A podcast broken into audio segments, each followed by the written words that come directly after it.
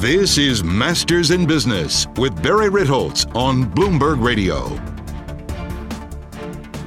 This week on the podcast, I have an extra special guest. His name is David Hall, and he is a partner at Rise of the Rest uh, Seed Fund.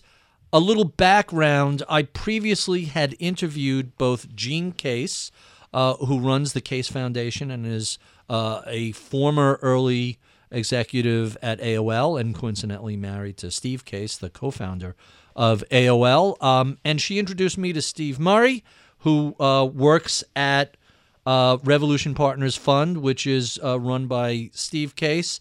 And in my research with Steve Murray, I came across Rise of the Rest. And afterwards, he said, Oh, you're interested in this? I got a guy you have to speak to. Uh, and his name is David Hall. If you are remotely interested in, oh my goodness, so much stuff, the state of venture capital in America today, why it doesn't have to just be focused on three areas uh, namely San Francisco, Boston, and New York. How much entrepreneurship, technology, startup energy is in the rest of the country? Well, you're going to find this conversation absolutely fascinating. With no further ado, my chat with David Hall. My special guest today is David Hall. He is a partner at the venture capital fund Rise of the Rest Seed Fund, part of Revolution Partners uh, VC. He comes to us with a BA in economics from Morehouse College and an MBA from Harvard. Prior to joining Revolution, he worked at the Washington Post as the director of planning and developing, managing corporate M&A and investments and helping to launch a number of new print and digital publications. David Hall, welcome to Bloomberg. Thank you, Barry. It's a pleasure to be here. So, I've been speaking to a number of VCs over the past couple of years, and I'm always fascinated by their backgrounds. Your background is a little unusual. How do you get from the Washington Post to the world of venture? Let, us start with what what were you doing at the Washington Post? Yeah, so I, I, I went to the Washington Post. I actually interned at the Washington Post company between my first and second years at, at Harvard Business School, mm-hmm. and it was for me it was a perfect place because where do newly minted MBAs want to go? They want to go to industries that are in crisis, and there was no greater crisis in the 2000 early 2000s than the print newspaper. Wait, let, let, me interrupt you. Newly minted MBAs want to go to industries in crisis. I always thought they either wanted to go to high paying Wall Street jobs or high paying Silicon Valley jobs.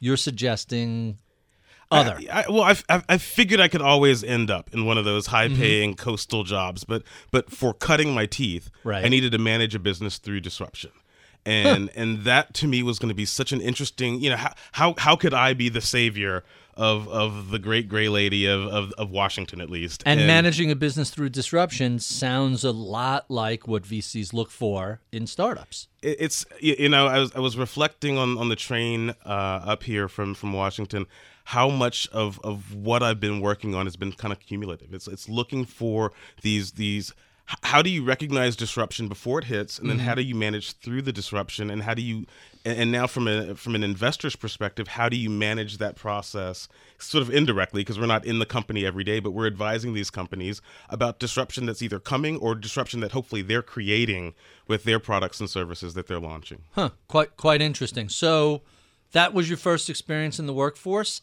How did you tack from that sure. to venture? It's easy to talk about, but it, but it's actually more visual. You know, I was sitting there one day at, at the Washington Post, and it's the only place I've ever worked where sitting at your desk reading the newspaper was called product research, right? And so I was reading Part an article. I was reading an article about Steve Case and the firm that he just launched after leaving AOL Time Warner called Revolution, and mm-hmm. it was going to build these big iconic businesses that were going to tackle really tough problems around healthcare and and financial services, and it just was so exciting to me. I said, I, have got to I've got to plot my way there. I you know I did a little cyber stalking at the time, finding out where the Revolution offices were. I did some LinkedIn searches to find who I knew there and ended up finding a woman that I went to business school with who was there. A couple of uh, free coffees for her and, and a glass of Chardonnay, and I found myself with with a, an email introduction to one of the one of the founders, and that's that's how it started. And and not, I have to point out, unlike most of the big VCs, Revolution didn't set up shop in New York or Boston or anywhere in the Bay Area and Silicon Valley. They're pretty close to where the Washington Post is headquartered. It's it was three blocks. It was the easiest commute for an interview I'd ever had. Yeah, I mean, you know, the the Revolution story and and and what Steve has built and, and others have built with Revolution is, is is really phenomenal. In in the Washington D.C. area, it's you know it's been its home. AOL grew up in the in the Dulles corridor.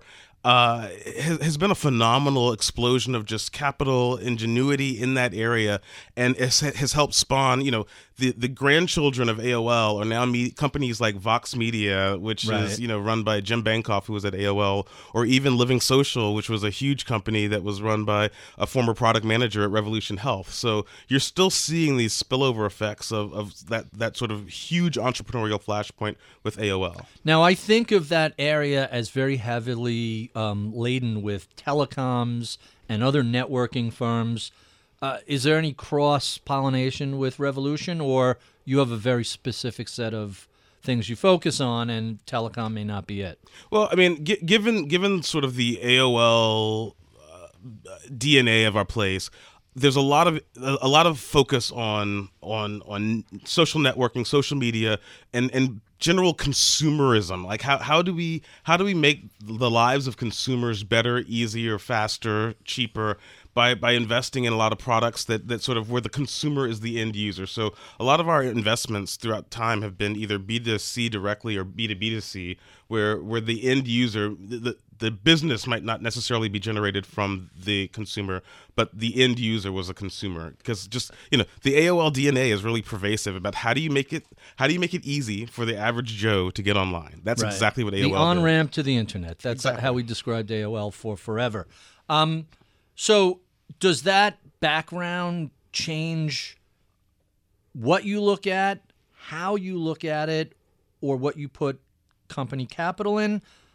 What's the impact of the AOL background? Is it is it just so obvious as hey, we're used to doing uh, B2C sort of investments, business to consumer sort of investments? Or is there a change in the entire process of what comes your way and, and the way you consider it?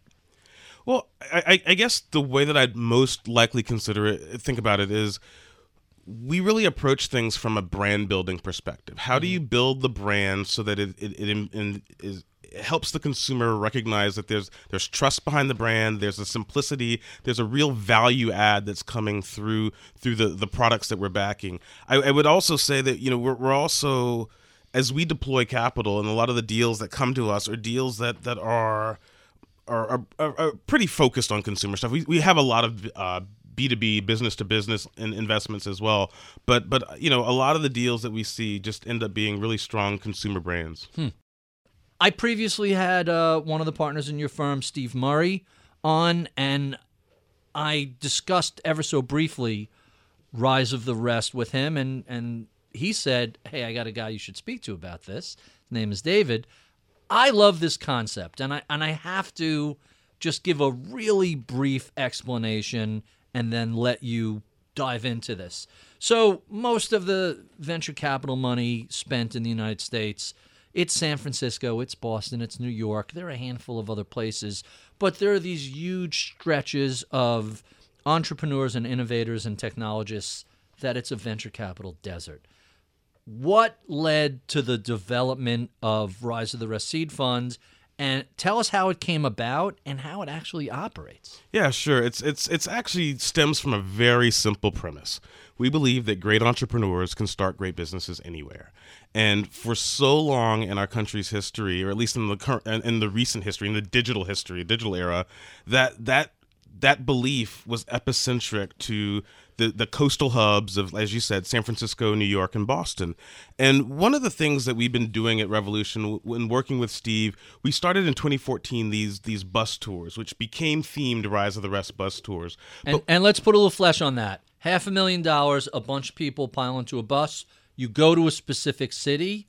What happens there? It's it's it's we started we kicked it off in Detroit and we mm-hmm. start in the morning. We we convene the leadership. I like to call it the the suits and the t-shirts getting together for the first time. We'll bring the the, the politicians, the mayors, the governors, the the state and federal officers. We'll bring the the heads of economic development, the university presidents or business school deans. We'll bring the heads of the the tentpole companies, those big success companies that have kind of broken out and made a name for themselves. Mm-hmm. But we'll also bring the startups, the t-shirts, the guys who are guys and girls, guys and ladies who are cranking every day on building the next app or the next B2B SaaS business and bring them together to say what's going on in Detroit, in Nashville, in Pittsburgh, what's happening in this city, what industries are flaring up, what are you what are you noticing about the flow of talent, the flow of capital, the flow of ideas into and even out of your city we, we follow that with visiting, going out and seeing that, talking to these companies and, and going and being in their physical spaces and meeting as many companies as possible in that venue. And then and then we end the day with a celebration. We do a pitch competition where the winner has historically received a hundred thousand dollar investment, but it's a way for the community to show the best of the future and, and you know a handful of ideas how that's evolved over time. We've done it now in 38 different cities on Really? seven, seven different tours. Wow. So we've we've literally been, you know, from from places like uh, York, Pennsylvania, down to New Orleans, which is near my hometown, uh, and seen seen this play out in so many different cities. And it's what you walk away from is both like the how different cities take entrepreneurship differently and how they've had to deal with it differently which is not not undifferent from how or indifferent from how they've had to to historically deal with economic ebbs and flows. I mean, one of the things that's really interesting to me is we see a lot of robotics in Pittsburgh, for example, because of the focus of Carnegie Mellon, Right. but also the history of steel there, which kind of makes sense if you draw a narrow line between steel to robotics, right? You see a lot of advanced manufacturing in Detroit, which obviously makes a lot of sense. But interesting, you'll see some in- some really interesting things like EdTech in New Orleans. Why? Because Katrina forced New Orleanians to rethink their entire education system, and you saw a lot of Teach for America alums coming there to be helpful, but then being entrepreneurial about how do they how do they solve these problems. And these these these Teach for America alums mostly started businesses in New Orleans focusing on education and education reform. So you see this this the legacy of the great industries of America and steel and manufacturing take place, but also you see the resurgence because of current situations in, in places like New Orleans that, that that launch these burgeoning industries in things like education technology. So, what are some of the advantages of not being in these coastal urban centers? When you roll into a Detroit or a Pittsburgh, I have to imagine the costs of everything are, are a fraction of what San Francisco is. It's so funny. I was on a call just the other day with a company that relocated from Boston to Wisconsin, and they were able to extend their burn by over six months just by redomiciling the company. Right. Right. So I think that the, I I think that there are a couple things. I think that obviously the cost of living differences is, uh, are really different, and and and and you can grow a company a lot farther on on the same amount of funding. But I think you're also seeing the flow of talent. I think you're seeing people graduate from you know the University of Michigan or graduate from Georgia State or Georgia Tech and say, you know what, I don't I don't necessarily feel like I want to go to these these these coastal hubs. I want to I want to stay here. I want to become an entrepreneur. And it's easier because my network is here. It's it's it's it's a more livable, more uh Affordable for definitely sure. more affordable environment but but the jobs are now starting to happen it's it's part of the flywheel that, that we're seeing this flow of talent boomerang back home because that's where they want to be and, and and I think that you know the combination of those two factors with the flattening of of the you know it's never been cheaper to start a business because of you know uh, things like A laptop and an internet connection and Amazon Cloud, and you're pretty much ready to go. ready to go and, and and that wasn't always the case you know a decade 20 years ago to, to say the least. There is a giant um, demand for STEM jobs, even in the highest paying Silicon Valley and, and uh, biotech in, in Boston and a little bit of everything in New York. Do you run into an issue of shortage of, of skilled ca- labor in in those towns that may not be known for their, their tech workers? So I would, you know, that, that- that's a it's a common issue we hear a lot, and and I think that the real the real focus is for a lot of the early stage jobs, a lot of the you know junior folks, the the entry level jobs, they're coming right out of the university. So it- it's it's no different from leaving Morgan St- Morehouse and coming up to New York to work at Morgan Stanley. These folks graduate from you know Vanderbilt and then go work directly into one of the the Nashville startup uh, Na- Nashville startups.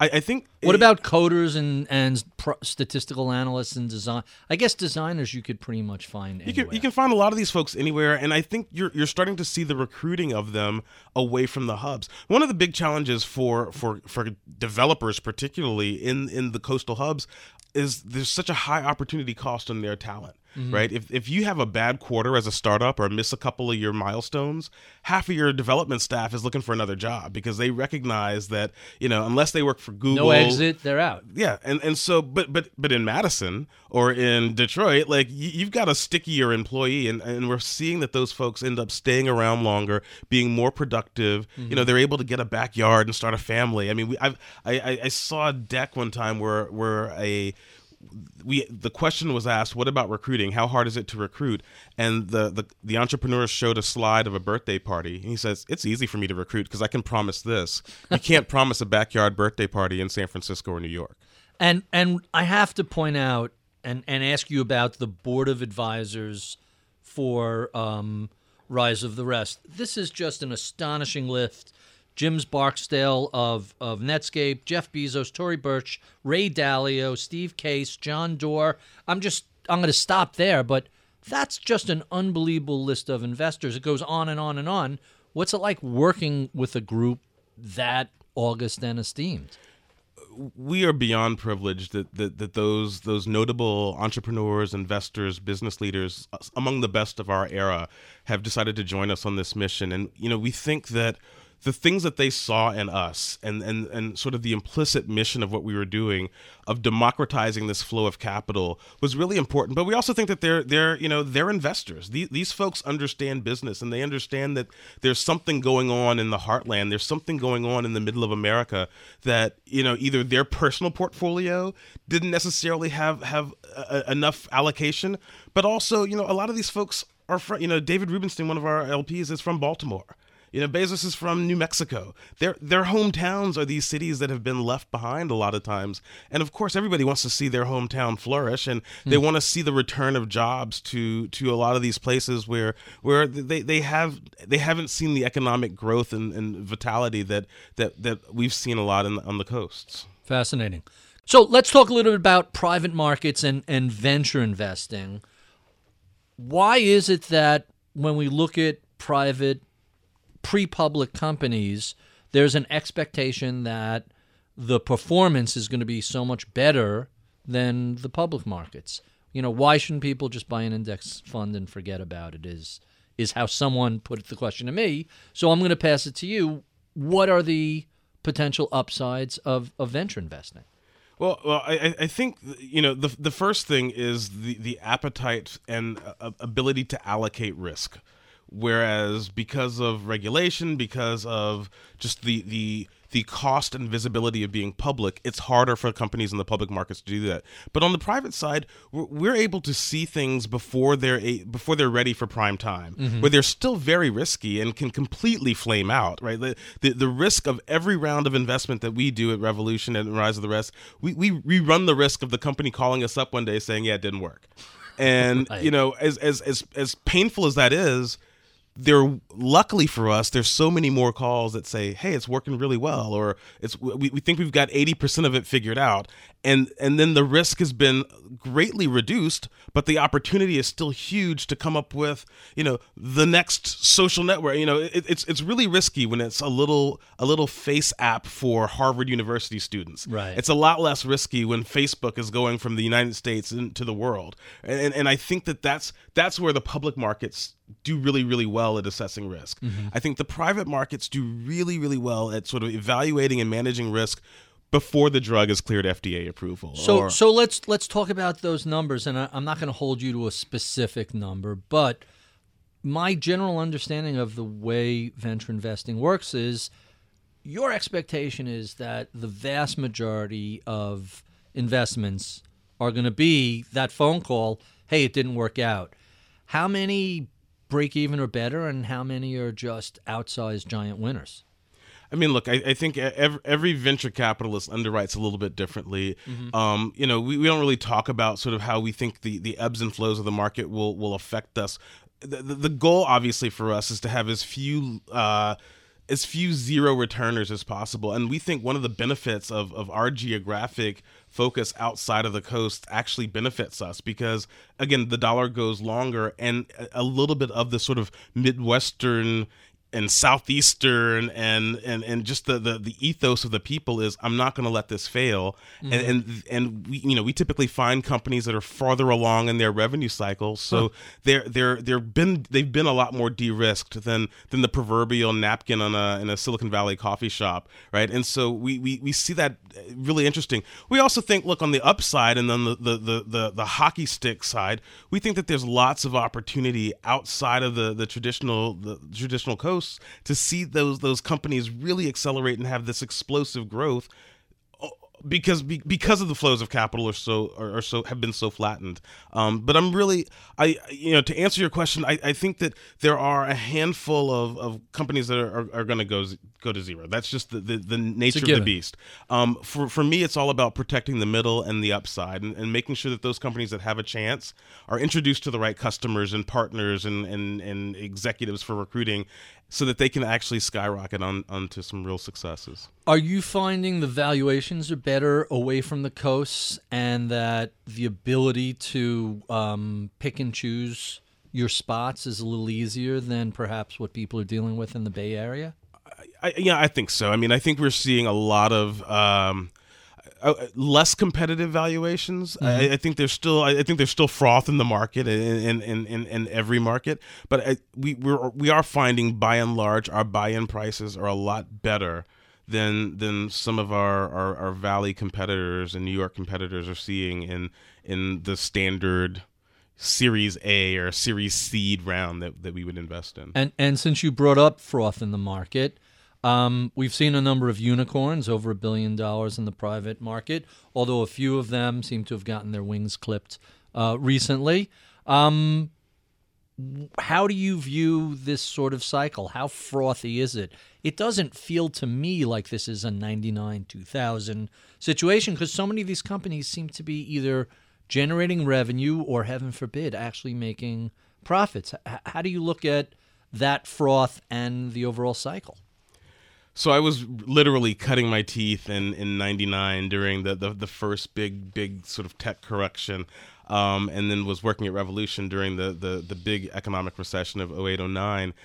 This this as you said seems different to me, and I and I think it's because we're seeing these companies stay private longer and not rush for a public market exit, and I think that that that helps them figure it out mm-hmm. right? Like you know, folks were financing on S1 right. S1 threats in, in, in 08, 09, and and that didn't play out very well for them. And I think you're seeing the companies take the time and and build the scale necessary to get it right when when the IPO actually ends up happening. Hmm, quite interesting. Let Let's talk a little bit about the sort of venture investing you guys do at um, Revolution. What sort of returns are you looking for on any specific uh, fund or any specific investment?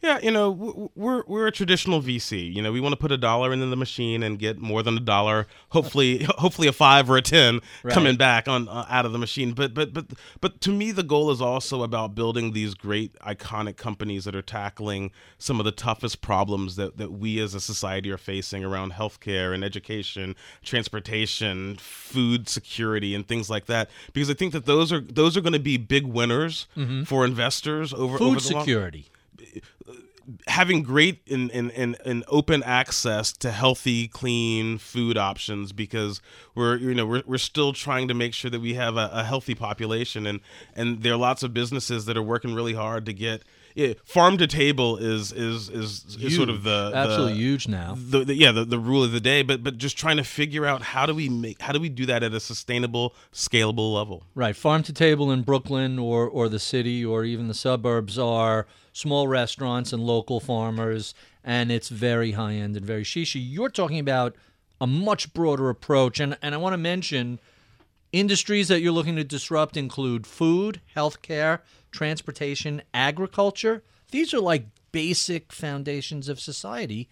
How can you disrupt those? Yeah, so the way that we think about that, and, and we largely see opportunity through the lens of geography, and that we think that, you know, the, the, the, if you're going to come out with the newest farm tech business, kind of hard to see how that's going to be a guy from Midtown Manhattan coming up with that, or, to say or, the least, or, or, a lady from Silicon Valley who's going to be able to come come up with those ideas, who's never spent time on a farm. And we think that there are, you know, lots of experts in places like Des Moines or St. Louis who know a bit about farming and agriculture. We think that there are lots of manufacturing experts who who come out of places like like Detroit and and, and Ann Arbor who can help us build things as a, as a country. And so we we think that those types of opportunities are going to come perhaps outside of the valley Valley and outside of New York. And let, let me be clear, because it was one of the, the criticisms we get at our fund a lot is about about bashing the Valley, and and we are definitely not not bashers of the valley. We appreciate Silicon Valley. They are the cathedral that every other city mm-hmm. aims to be as it relates to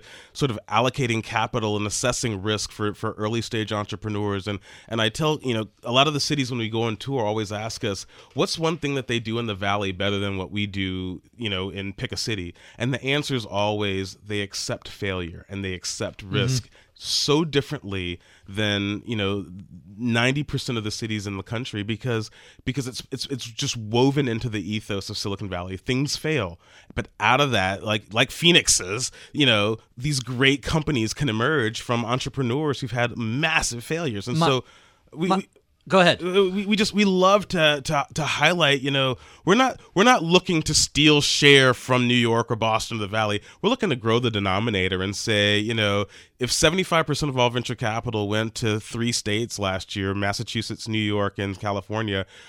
1% of venture capital goes to a place like Michigan. 1% right. goes to Georgia. There's a lot of smart people in those states. And if we can just uh, not not move California from 50 to 49%, to lift Georgia from one to two percent, but just grow the denominator Make so that the pie bigger. It, it it really because the beauty of what we do is you know as an asset class, venture largely creates jobs right? When when we mm-hmm. write it, when I'm investing in a company, the first thing I always ask is, "What are you going to do with the money?"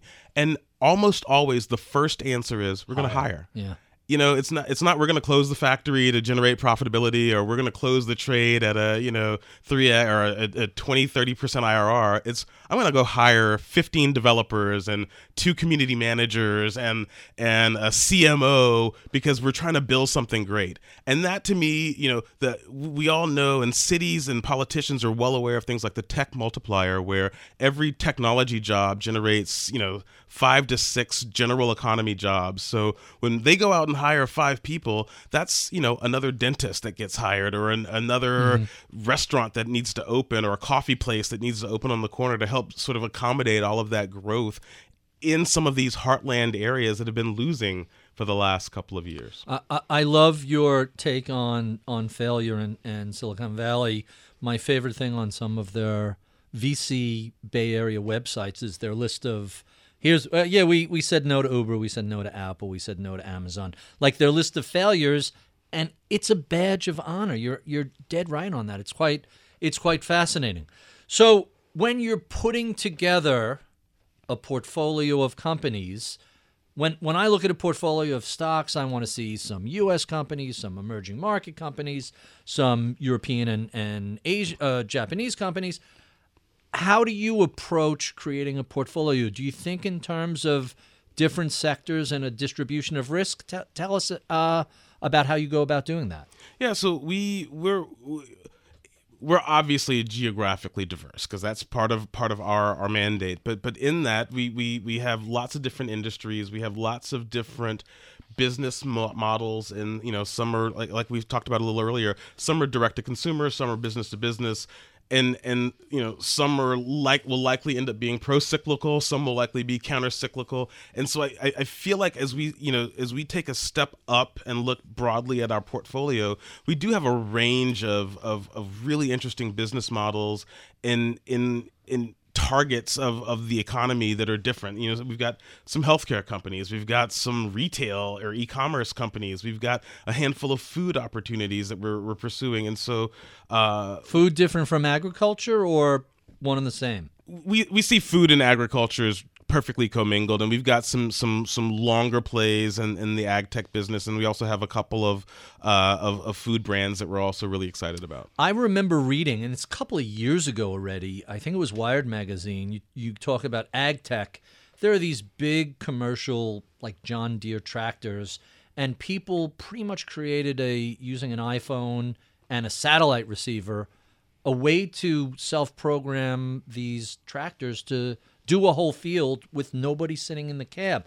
Long before there were self driving cars and, and trucks, it seems that tractors were pretty much the first to do that. When you talk about ag tech, is is that the sort of stuff you're referring to, or is it more specific um, soil chemistry and material science and things along that, or a little bit of everything? Uh, it's a little bit of everything. I'll, I'll, I'll, give you an example. We're investors in a business called AppHarvest. App Harvest is based in Pikeville, Kentucky. Mm-hmm. And what this business does, and it's so fascinating, uh, the, the founder and entrepreneurs is just this really dynamic guy. And he's found, he, he's basically turning abandoned coal mines into hydroponic farms. Mm-hmm. hydroponic greenhouses and he's hiring former coal workers to come work these new farms on on what used to be a coal mine.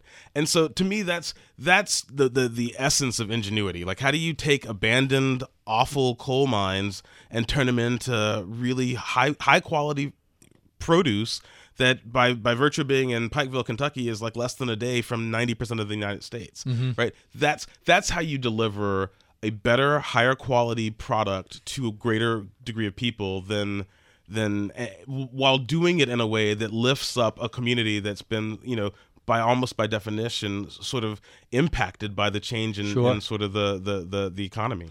How do you respond when someone comes along and pitches you something like that? My immediate reaction is growing food in coal mines? That sounds horrible. How do you get by that initial wow that's pretty wacky and out there or have you trained yourself to sort of say huh well that's interesting the hardest thing about being a venture capitalist is to always uh, avoid that initial gut reaction to, of that'll never work.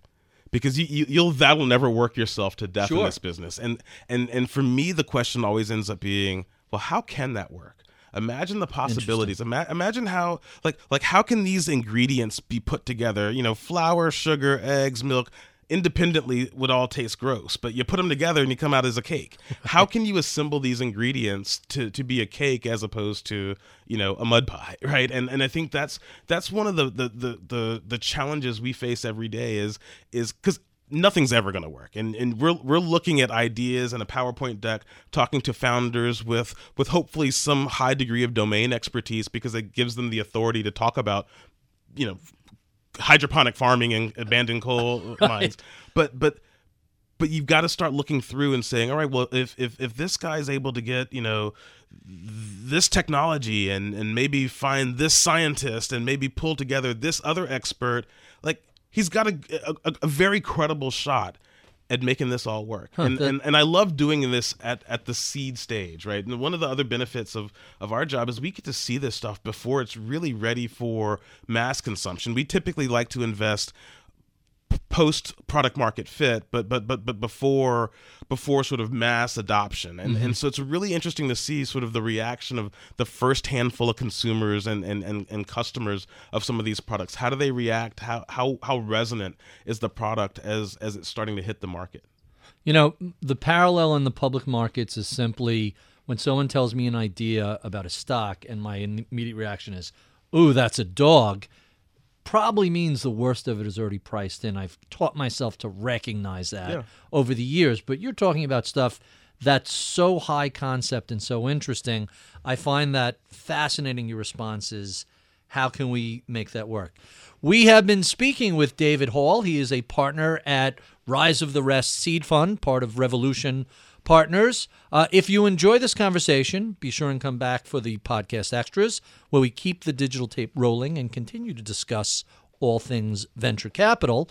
We love your comments, feedback, and suggestions. You can write to us at mibpodcast at bloomberg.net. Follow me on Twitter at Ritholtz. You can check out my daily column on Bloomberg.com. I'm Barry Ritholtz. You're listening to Masters in Business on Bloomberg Radio.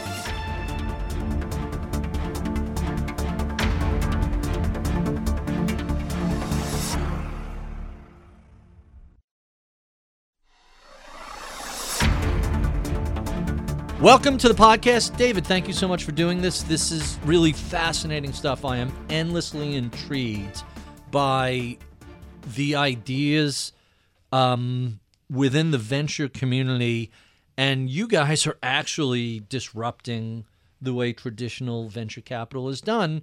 It's amazing that the vast majority of the states in America don't have a whole lot of venture investing, and I, I really, I really am fascinated by that. So I didn't mention Steve Case, who is the founder of AOL. Really, this seems to be his brainchild. Is that a, a fair assessment? Absolutely, yeah. So, so how did this come about, and, and how was this announced? Was it supposed to be a one-off when Steve first um, did this, or ha, ha, give us a little little background on that?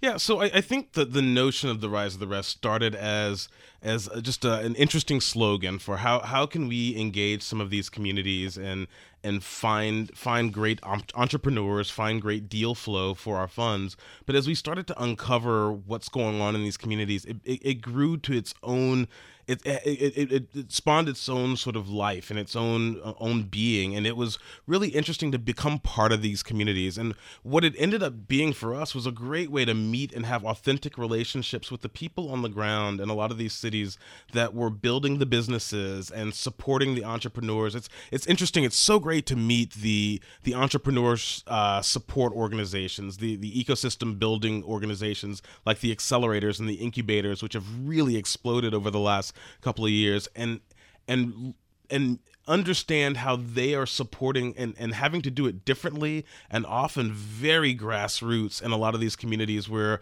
it isn't sort of the thing that you do. And and and and having that that drive to keep going and saying you know what? We're gonna we're gonna bring our we had eight cl- companies in our last accelerator class. We're gonna expand it to 10 companies in this right. next cycle. Like that's really interesting. And so what we were doing and what steve led and you know steve's a, I I've come to respect him more and more the longer I've worked with him. I've been working with him for over a decade now, and you know this is there are a lot of people of Steve's caliber that spend their time doing lots of other things. Steve Steve invests in entrepreneurs. Mm-hmm. That's his passion and that's what he does. And and it's been great to learn from him on on having that be part of not only his legacy but his passion to invest in entrepreneurs and and traffic in these great ideas and great future I mean he's he's one of the most accomplished futurists I know about thinking about where the where the ball's going and trying to sort of marshal the resources to be there.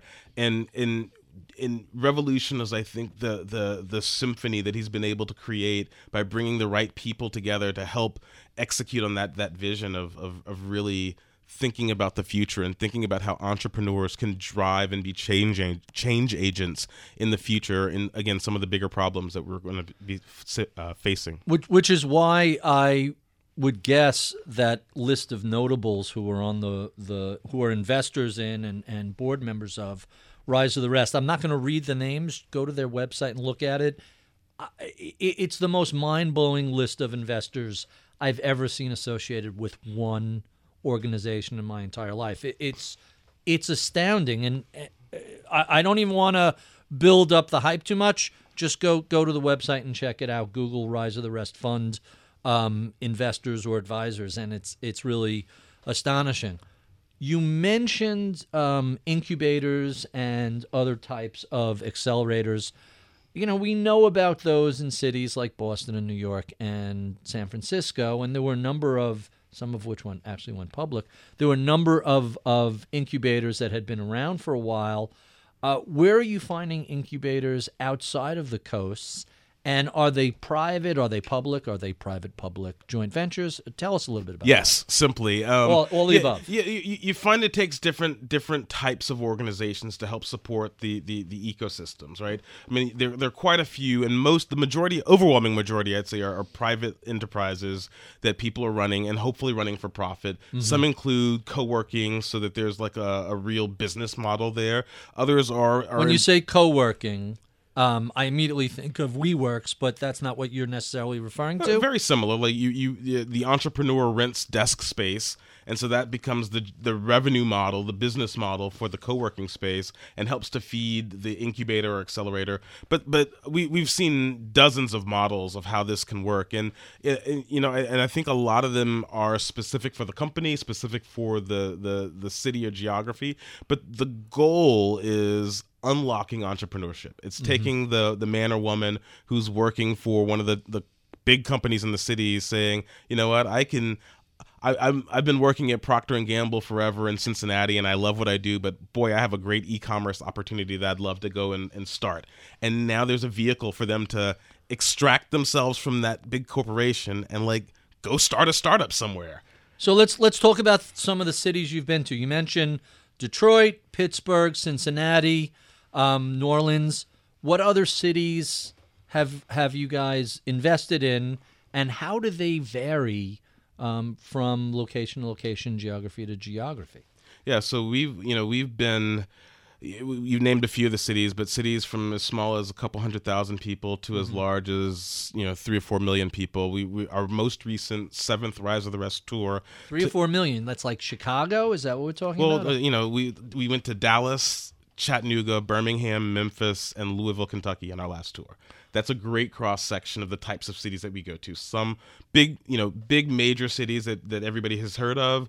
Others, yeah, all these cities are people cities people have heard of, but but others less well known for being tech hubs. like I don't think of Chattanooga as a tech hub. and you'd be surprised to find out that Chattanooga has such a strong logistics tech industry. Really? Why is that? Well, I, I think it's there the proximity of Chattanooga to both, you know, obviously Atlanta, which is a huge Clearly, because you have um, uh, who uh, you have a, a couple of airlines a couple airlines headquartered there, a couple of uh, transportation companies. But there. then you go up to Chattanooga, and it's it's close. It's it's it's close to lots of that transportation tech hub, but also a lot of freight travels through Atlanta, uh, through Chattanooga, Uh-huh. and even the winner of our Rise of the Rest tour in in Chattanooga this year was a company called FreightWaves that is waves, not freight way, freight waves. waves. Yeah, like and what the, that company is doing is building the technology platform to help shippers properly assess and and and and uh, book freight. So it's a data platform that helps them determine the the freight cost because of all sorts of things like fuel and temperature and load that's being being transported between any two endpoints. Hard industry that was basically done analog Right. uh, up until these guys have come along and helped them help them digitize this and create a fulsome platform for for the the transmission of fl- freight. Huh. That, that's quite fascinating. What what cities have surprised you? That seems like an interesting surprise. What else has really surprised you, either in their focus or any other way? Yeah, so I, I'd say one of the, the the big surprises to me was Indianapolis. Um, Indianapolis is a, obviously a great city, a storied American city, and what one of the things and one of the big highlights is there was a business there called ExactTarget that sold to Salesforce for multiple billions of dollars. The founders of ExactTarget, after they sort of spun out of the Salesforce uh, world doubled down, tripled down in Indianapolis and and created an ecosystem there focused on B2B, business to business, software as a services companies. Mm-hmm. And so they they've really like anchored themselves around this notion of B2B SaaS is going to be what Indianapolis is known for, at least from a technology, a, a startup perspective. And it's become a hub. They've got a, a, a the the founders there created a company called the High Alpha Studio. They've got a fund there. They invest in in handfuls of companies that are coming out of Indianapolis. And and who would have thought, right? Right. And, and it was so it was such a sort of great ecosystem that Salesforce, after their acquisition of this company, ExactTarget, moved its HQ2 to Indianapolis and now has one of the largest buildings uh, in the city of Indianapolis is by sales was is, is owned and, and operated by Salesforce and has a couple thousand employees in Indianapolis. And so it's it's amazing to see how that city has kind of really you know really exploded in growth around a couple of founders who said we're going to double down in our in our hometown. That that's amazing. What? Give me one more city that kind of was like, wow, I didn't expect to see that an overwhelming set of choices or yeah no well I, am trying to come up with a really good good example for you i, I, I mean i I'll, I'll go back to, to, to Chattanooga. I was really surprised. I mean, they, they you know, they, they're a handful of just really great companies. There's a company we, we're not investors in, but but it's it's a logistics and a moving company called Bellhops based in Chattanooga. That's a really strong company. And seeing how a city that that's not the largest city by by any stretch of the word has really focused on building this really dense community. We have this this this phrase that, that, that we use a lot called network density, which you know network density. Network density, which means how how can you how can you create this this tight network of people of entrepreneurs of of of of uh, fans of entrepreneurship, bring them together and have your little city play a lot bigger, or at least have the startup part of your little city play a lot bigger, right? And mm-hmm. and what they've been able to do, and by bringing you know funds and startup accelerators in the Chattanooga area together, they've created this strong network where everybody knows each other and all the entrepreneurs are are, are talking about, you know, best practice sharing and and recruiting new people. When new people come in, they meet a handful of the executives at other companies that say, you know, come move from Chicago to Chattanooga. We'll we'll show you around. We'll we'll take you out on the on a on a boat and, you know, really wine and dine you as a community to say that you're joining our community community, not hmm. necessarily just joining this company. Interesting. You mentioned Chicago. Have you spent any time in the West Loop? That that's a little bit of a tech hub that seems to be exploding. We're really excited. I have a, one of my one of my uh, portfolio companies that we invested in earlier this year is a Chicago-based company called Foxtrot. That's mm-hmm. on a trend that I love on the future of retail. Foxtrot is reimagining the convenience store. You, you, huh. we, we all know lots of convenience stores, and, and and obviously we're sitting in New York City where where the corner bodega is. is sure. people people love their their corner bodegas, but in a lot of America there there isn't that that sort of deep passion around uh, around your convenience store. Foxtrot does half of its business through mobile app orders that get delivered to your door in in you know in less than an hour and it's a great business perfect for launching in a city like Chicago hmm. and and we're really excited about that opportunity because we think that you know there hasn't been a lot of disruption in the convenience store market in over a generation and and being able to have really cool products ordering ordered at the tap of a phone, but also be be your corner store that you walk past and get a bagel and a coffee on your way to work in the morning is, is actually pretty huh. cool. That that's interesting. So I wanted to I was going to ask you how you source companies, but I'm going to change that question a little bit. When you announce, "Hey, here's our new tour and we're going to these five cities."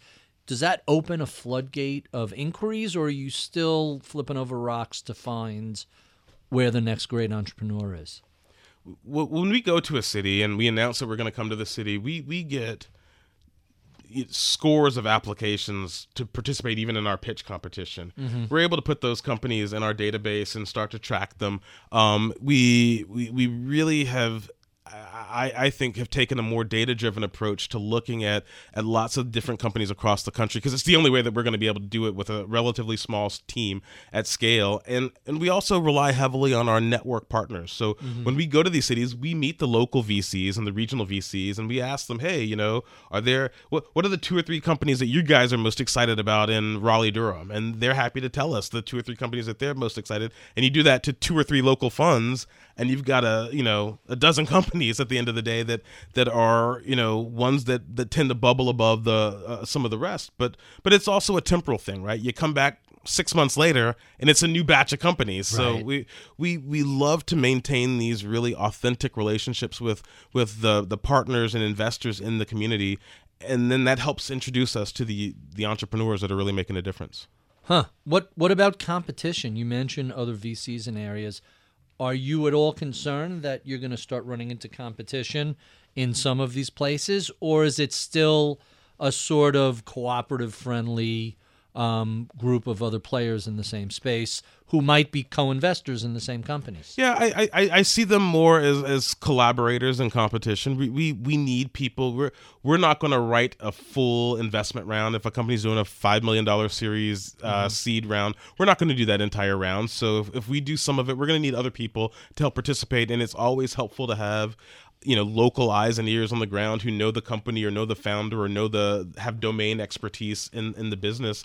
And so being able to bring all of those folks into the round is is one of the reasons why we're doing this. We, we're able to be massive connectors of of you know if you might be a healthcare expert fund based in Nashville, and if we find a healthcare deal in in St. Louis, we'd love to bring you guys into that deal because it just only helps make that deal helps de-risk the deal to our limited partners in our in our fund, but also helps potentially expand that that the access for that company. So it's not just network density, but then it's the network effect cross pollinating from city to city. You got it. Huh, quite interesting. Um, do you have a target for number of investments you're going to make each year, or is it really you just kind of take it as it comes? Yeah, we, I, I think we'll do about 100, 150 investments out of this fund over the next couple of years, but we're we don't have a specific target. We we again are being super opportunistic about about finding great companies in in in, in these regions. And and you mentioned this fund. My assumption is this is set up as a traditional VC, G, uh, general partners and limited partners. Any thoughts on is there going to be a Rise of the Rest two, Rise of the Rest three? Are you going to stack that down down the years? What happens when you basically say, okay, we're we're filled up? You know, I'm focused on deploying the 150 million that our limited partners have invested in, in, in us in, in this fund, and and and hope to really make a difference, and obviously create a lot of value in in in, in the fund that we're in. You know, who knows what the future is going to hold, but we're super excited about about the, the the the limited partners trusting us and the capital that we're deploying into what I think are a, a fantastic array of companies that that showcase the best of of what's going on in you know at least 47 of the 50 states, although we do have investments in California and in in uh, in, in New York, but but not necessarily in Silicon Valley or, gotcha. or New York City. And you know, I, I've danced around this question, and, and you you came close to answering it, but I haven't asked it, so let me just blurt it out. Um, I have to imagine there are a lot of misconceptions about venture investing in general. You referenced the misconception about your relationship with Silicon Valley, but just speaking broadly, what do you think is is some of the biggest misconceptions about how venture capitalists operate, what they invest in, uh, just generally speaking? So I, I think from the in, from the capital deployment side, the biggest misconception is that it's easy. Mm-hmm. It's that you just you, you sit around listening to a couple of pitches, and whenever something rings, How you, hard could it you write a check. And I mean, and, and you know, we we apply science, we apply data to to to our decision making, and you know, and and we we do a lot of work. I mean, we're it's not just come in for a pitch and come out 30 minutes later with with the check right? I mean we the, the closest we get to that are, are in our pitch competitions but but but for our, our, our, our, normal investments we're, we're doing due diligence and we're asking big questions about the market opportunity and and about the founder's domain expertise and about uh, all, all sorts of ebbs and flows of the real market opportunity in the business model. I think from the capital receiving perspective i, I think the biggest misconception is that th- a lot of entrepreneurs have great companies, but they're not necessarily venture backable. Mm-hmm. And I think that there's this this misconception that that venture is is the the financing source of of of, of kings and and you know I always tell whenever I, I, start having conversations and talk to particularly large audiences of of entrepreneurs I, I say the first best source of financing is revenue right? right? Revenue doesn't take any of your company. You don't have to pay any of it back. And if you can scale your company through revenue, that's best. But a lot of a lot of folks have really good businesses that just aren't necessarily venture cap or, or, or, or VC backable businesses because they're either not growing at a scale or have a broad enough large enough market opportunity. I mean, typically venture capitalists are looking for billion dollar billion dollar mm-hmm. businesses and and we have a specific model to to help help, to help define what that means. And you, you look at companies like Uber. It's totally reimagining the taxi dispatch industry. Period. Mm-hmm. That's a billion. That's e- it's easy to see that multi-billion that's a, dollar mul- global unstoppable. but there force. there are lots of there are lots of really good, really small, really great small businesses where the proprietors are going to be millionaires, but those aren't necessarily always great venture backable businesses. Sure, makes a lot of sense. The one question I uh, before I get to my favorite questions, the one question that has been um, gnawing at me has been this: What cities have you not gotten to that you're looking forward to going and and doing uh, a Rise of the Rest tour through? So, like I said, we've been to 38 cities. You, you you can do the math and know that there are lots of cities that we haven't been to. I you know we we are in the process of thinking through and, and plotting out our, our next tour, but we. I'll, I'll leave as a nugget, and we'll we'll make sure that Barry, you're on the list of people that we tell when we, we decide where we're, where we're, headed the bus to next. But it's it's you know we, we look to find cities where there's been some some entrepreneurial, some startup activity, where there've been a few successes, and, and there there there are companies to point to where there's a willingness by all of the stakeholders, from the local university to the politicians, who are leaning in on saying, yeah, we we support startups. We we want that type of ecosystem to be in our town, and we want to we try to have those those cities flare up on our map and, and get in front of us and we have we've got it we've perfected the way of getting it done now and and we'll we'll we'll let you be among the first to know where we're headed I'm, next I'm looking forward to it. All right, so let's jump to some of my favorite questions. Uh, we ask all of our guests. Tell us the most important thing people don't know about your background. So that's a pretty easy one for me, and and it's it, it always surprises you. I want to see the look on your face. I'm sorry you guys can't see it uh, who are listening, but I am a former competitive swimmer. I was going to say that. You know, I was going to guess that. Yeah, yeah. Hard, So hard, for- hard to for for those of you guys listening. I am six foot tall, two hundred and fifty something pounds. He's a solid. I thought you were going to tell me you were like a middle linebacker, not competitive swimmer. What, Not- what'd you swim? I, I swam. Uh, I started at, at age six and swam through college. Actually, through first couple years of college. But What was your stroke? uh, I, I did a lot of um, medley and sprint freestyle Mm-hmm. because I just I, obviously I'm not going to do distance. I definitely don't have a body for distance. Do Um, you still swim? uh, recreationally and Mm-hmm. you know have take the kids out but for me it was such an important thing because number one it's it's the perfect both individual and team sport Mm-hmm. and so it really teaches you how to how to be more, a member of the team but also how to really focus and then the second thing for me that it really taught was how to it, it showed the direct link between preparation and execution right Mm-hmm. you, you, you go to practice you work hard in practice your times get lower you win and and, and this the side benefit was it also taught me to deal a little bit with with defeat and losing because Mm-hmm. it just it's important for six and seven and 12 year olds to learn that also important for 40 somethings to, to learn that. Tell us about some of your early mentors. Who uh, affected the way you look at the world of uh, investing. so the the first obviously and i'm sure this is something you hear a lot is it was my dad. I mean he he's a dentist a just retired dentist but but uh, an entrepreneur a, a, a, a small business owner. And my first job was working in this office and seeing seeing how it's it's a daily 24/7 opportunity thinking about you know the practice and the building and the employees that you've got working for you but also seeing the benefits that come from working really hard and so he you know we we, we working and work was always important and stressed in our in our in our home and and being thoughtful and being really good to to the people that work for you was also a really important character uh, uh, character building that that I saw through my dad every day. Um, my uncle uh, Eugene Flood is a was was was working on Wall Street. Kind of opened my eyes. I worked for several years after college at Morgan Stanley.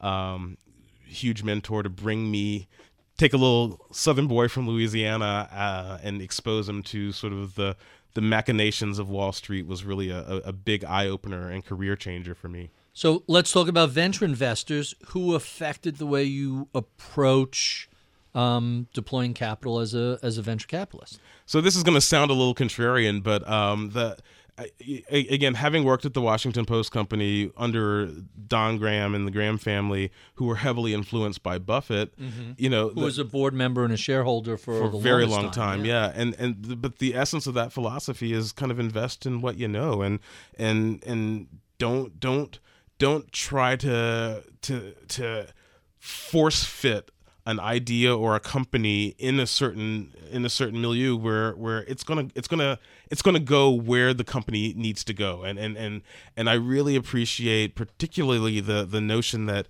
that you know, if if if you don't understand it, you can't invest in it. And so you've got to be smart about figuring out like what what makes sense. How do you follow the money from the customer's wallet to the cash register? And if it takes too many hops and starts to get a little blur- blurry, then that's it's hard for me to want to back that type of company.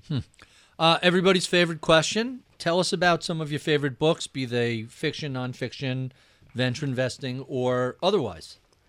So the the book that I really like and have gone back to it's a little tiny thin book, but it's called The Inner Game of Tennis, and it's by a guy by by the name of Timothy Gallwey, and it basically talks about how do you how do you maintain high levels of performance while still being relaxed and, and sort of allow your your inner game, the, the game that you, you not the game that you necessarily practice for, but what happens when you're on the court playing? How do you how do you perfect that game as opposed to the very mechanical of throw the ball up, hit the serve, and and make sure the ball goes in. To like you're playing against a, an opponent. How do you make that? How do you allow yourself to relax? And, and practice that and it's it's so the, the implications of the book well beyond the tennis court have mm-hmm. been huge for me from from a business perspective on how do you maintain intensity while still being relaxed and thoughtful about about how you can approach the game from a different angle That that's fascinating. Any other books you want to mention? Um, I just finished reading recently a book called Disintegration by Eugene Robinson, who's uh at the Washington Post. It's a fascinating take for me on uh, on the subsegmentation of Black America. Basically, African Americans for for so long have been considered by politicians, by by marketers to be relatively monolithic, but A uniform block. They're all going to vote this way. They're all going to do this. all going to buy this kind of product. Right. But but in reality, you, Robinson points out that there are four different types of real subgroups: the the elite, so the Obamas and the Oprahs of the world; Mm-hmm. the the the middle class, which is the, the broad sort of group of us that are African American, college educated, and who are who are working and living parts of the American dream. But then the, the two that are really interesting to me were the emergent class. So this is the the group Hmm. of folks that are are biracial or, or biracial with with African American being part of that that that composition, but also the African diasporan immigrants who are first, second, third generation immigrants who have a totally different view of themselves because some of them aren't necessarily African Americans; they might be Nigerian Americans, but but but the the the notion that that they see the world and they they act and and interact with the world differently, and then the final group was the what he calls the abandoned, which are the folks that just have really been left behind and are are the folks that, that we hear about and read about frequently in the news. And it just understanding that that that that black America is, is really subseg segmented into these different groups that have, you know, obvious similarities, but but some pretty stark differences was a really fascinating read. So, some of the data on that fourth group is really very discouraging in terms of employment gains, wage gains. It's just the numbers have been pretty uh, pretty intimidating. I, I'm going to definitely take a look at that book. I have to ask you if you play tennis, um, and and if the book was at all helpful.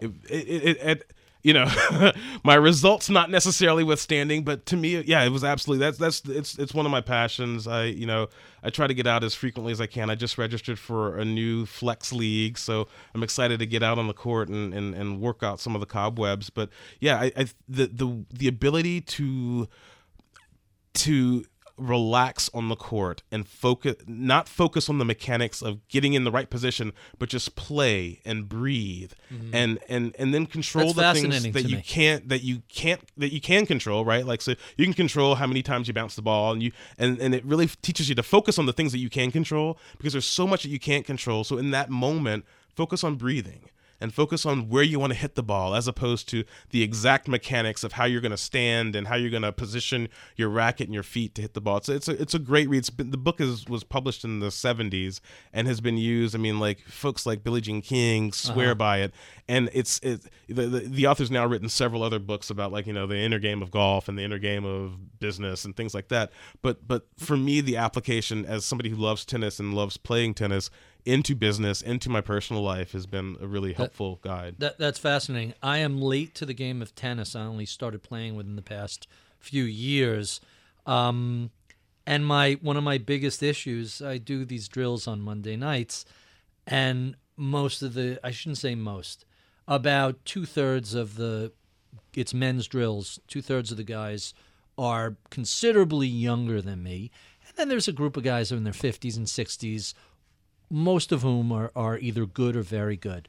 And the problem with playing with the young studs are that they want to crush the ball. It's baseball. And as much as I laugh at them, it's like unforced error, unforced error. When you're playing with big hitters, you can't help. The crowd sucks you along, and suddenly I'm trying to smash the ball, and it's a constant effort. I love that idea of relaxed intensity. Don't try and kill the ball. Play within yourself. And but you you mentioned that, and I immediately went to that. I'm going to crush this ball, Roger Federer style. But you're not Roger Federer. You don't have that swing. Yeah, yeah. Just get get the ball across the net, the place that you want it to go. If you can hit the ball where you want it to go, you will nine times out of ten win the point, right? And if you and if you can focus on just that, hitting the ball where you want it to go. Well, before I learned the proper mechanics, I could literally put the ball anywhere on the court. Yeah.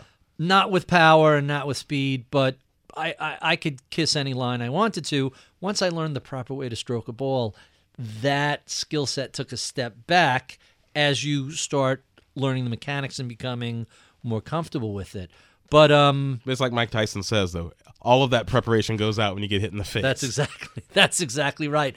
And and that testosterone poisoning, that competitive spirit, these are drills. It doesn't there's no winning and losing. Who cares? Right. You get sucked right into it. It's the most amazing bit of, of crowd psychology. Uh, uh, it, it's I'm I'm going to look into that book because it's definitely uh, appealing. And, and and once again, we digress about tennis instead of talking about what we should be talking about. Um, so let's talk about the venture capital industry. What's changed since you've joined the industry, and is this for the better or the worse? Yeah, I'd say the biggest thing has just been the the influx of data into the industry. You know, it's it's funny we we require and, and suggest and advise our companies to leverage data in your decision making. Right. And I think for the for the first time now we've got huge sets of big data that help us understand and rank and and, and target entrepreneurs and so it's it's important for us to to leverage this data because it, it helps us it helps us make better decisions and helps us be more algorithmic about our decision making but it also really helps us recognize that, that we can bring in more entrepreneurs of color and women entrepreneurs into the fold because we're not necessarily relying on just network pattern matching from from guys who went to Harvard or guys who went to Stanford who all look alike. And so it, it's I'm, I'm happy that, that that's the case because it's making the table bigger and adding allowing us to add more seats to the table of, of entrepreneurs and broaden that scope of entrepreneurs, particularly for as we were talking about earlier, some of the people who who have been left behind mm-hmm. e- even further. So when we look at um, the sort of demographics of, of who venture investing is is giving money to, specifically, do you think Revolution is more diverse, more gender friendly, more people of color friendly than the typical, let's call it Stanford based uh, or Stanford located VCs?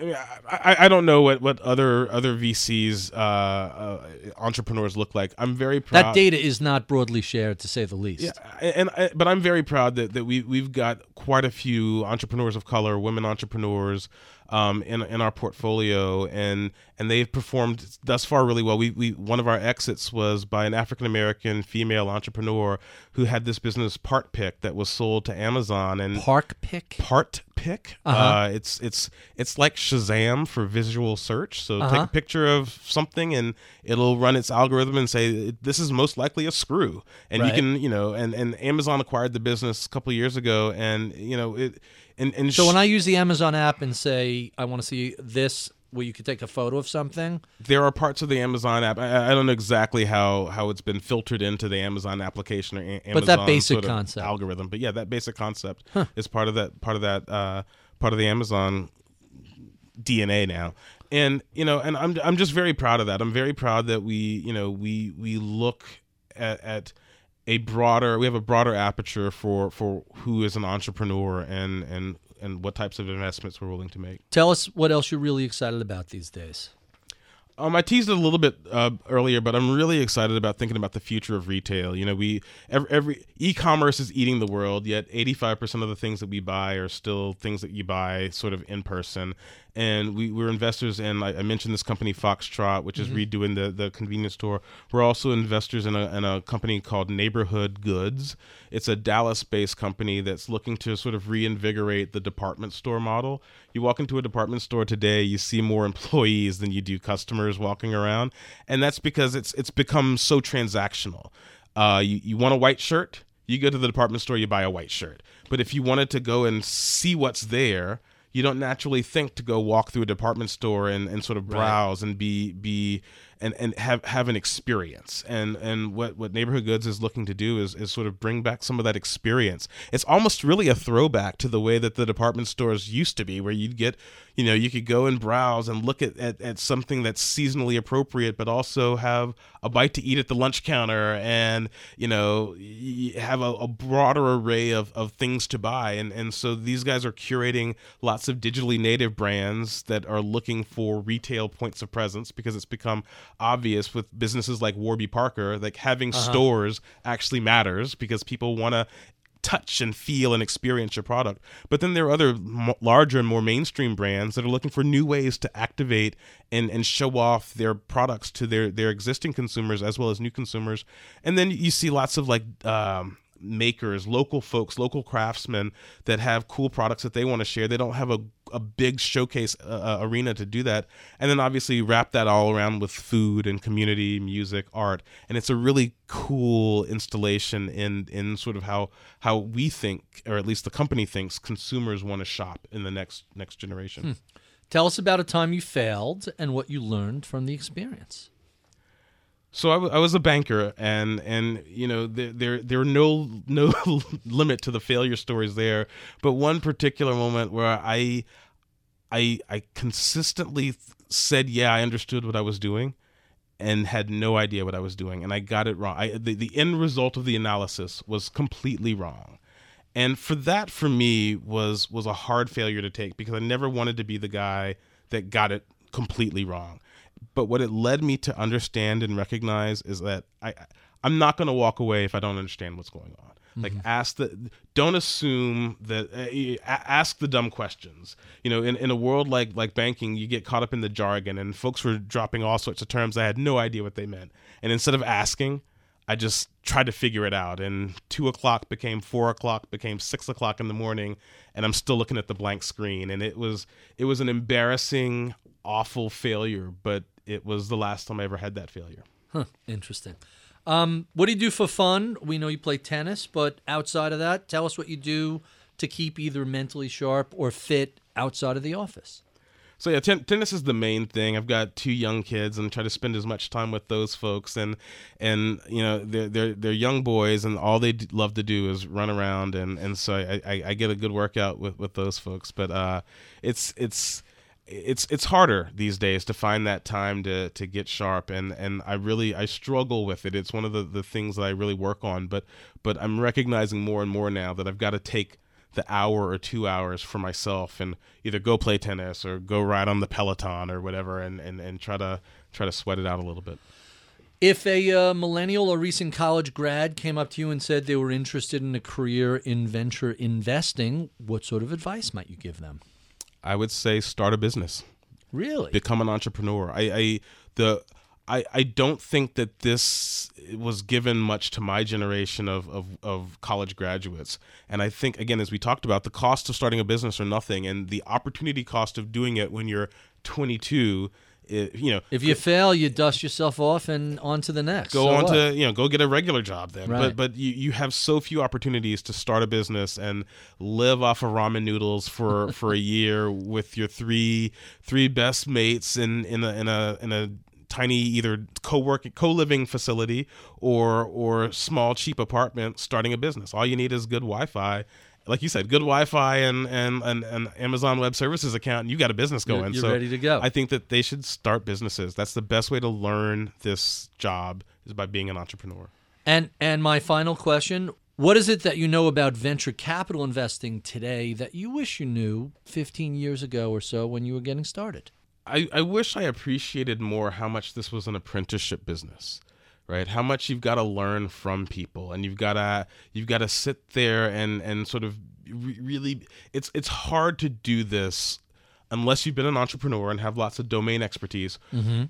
Eh, But by, by going through the typical channels, you've got to learn from somebody else. You, you can't read books about this. You can't watch Shark Tank and, and come away as a, as a VC. You, you've got to learn from other people. And, and then by asking questions, uh, you know, so, so was that a good or a bad company? And having those questions asked to you and develop that, that gut and that, that, that, that insight and intuition around around what makes a good founder and what what's what's a right business opportunity a lot of that's got to be shown you've got to be shown the way or shown a handful of examples on how to do it because every vc is a little different but i think that that most of us as, as you talked about from sort of business mentors we learned how we approach these from from other people not from books or, or from classes hmm, Quite fascinating. We have been speaking with David Hall. He is a partner at the Rise of the Rest Seed Fund, part of Revolution uh, Partners. If you enjoy this conversation, well, be sure and look up an inch or down an inch on Apple iTunes, Stitcher, Overcast, Bloomberg.com, wherever your finer podcasts are sold. And you can see any of our other 200 or so uh, previous conversations. We love your comments, feedback, and suggestions. Write to us at MIBpodcast at Bloomberg.net. I would be remiss if I did not thank the crack staff that helps put together uh, these weekly conversations. Atika Valbrun is our project manager. Medina Parwana is our producer slash audio engineer. Taylor Riggs is our booker slash producer. Michael Batnick is our head of research. I'm Barry Ritholtz. You've been listening to Masters in Business on Bloomberg Radio.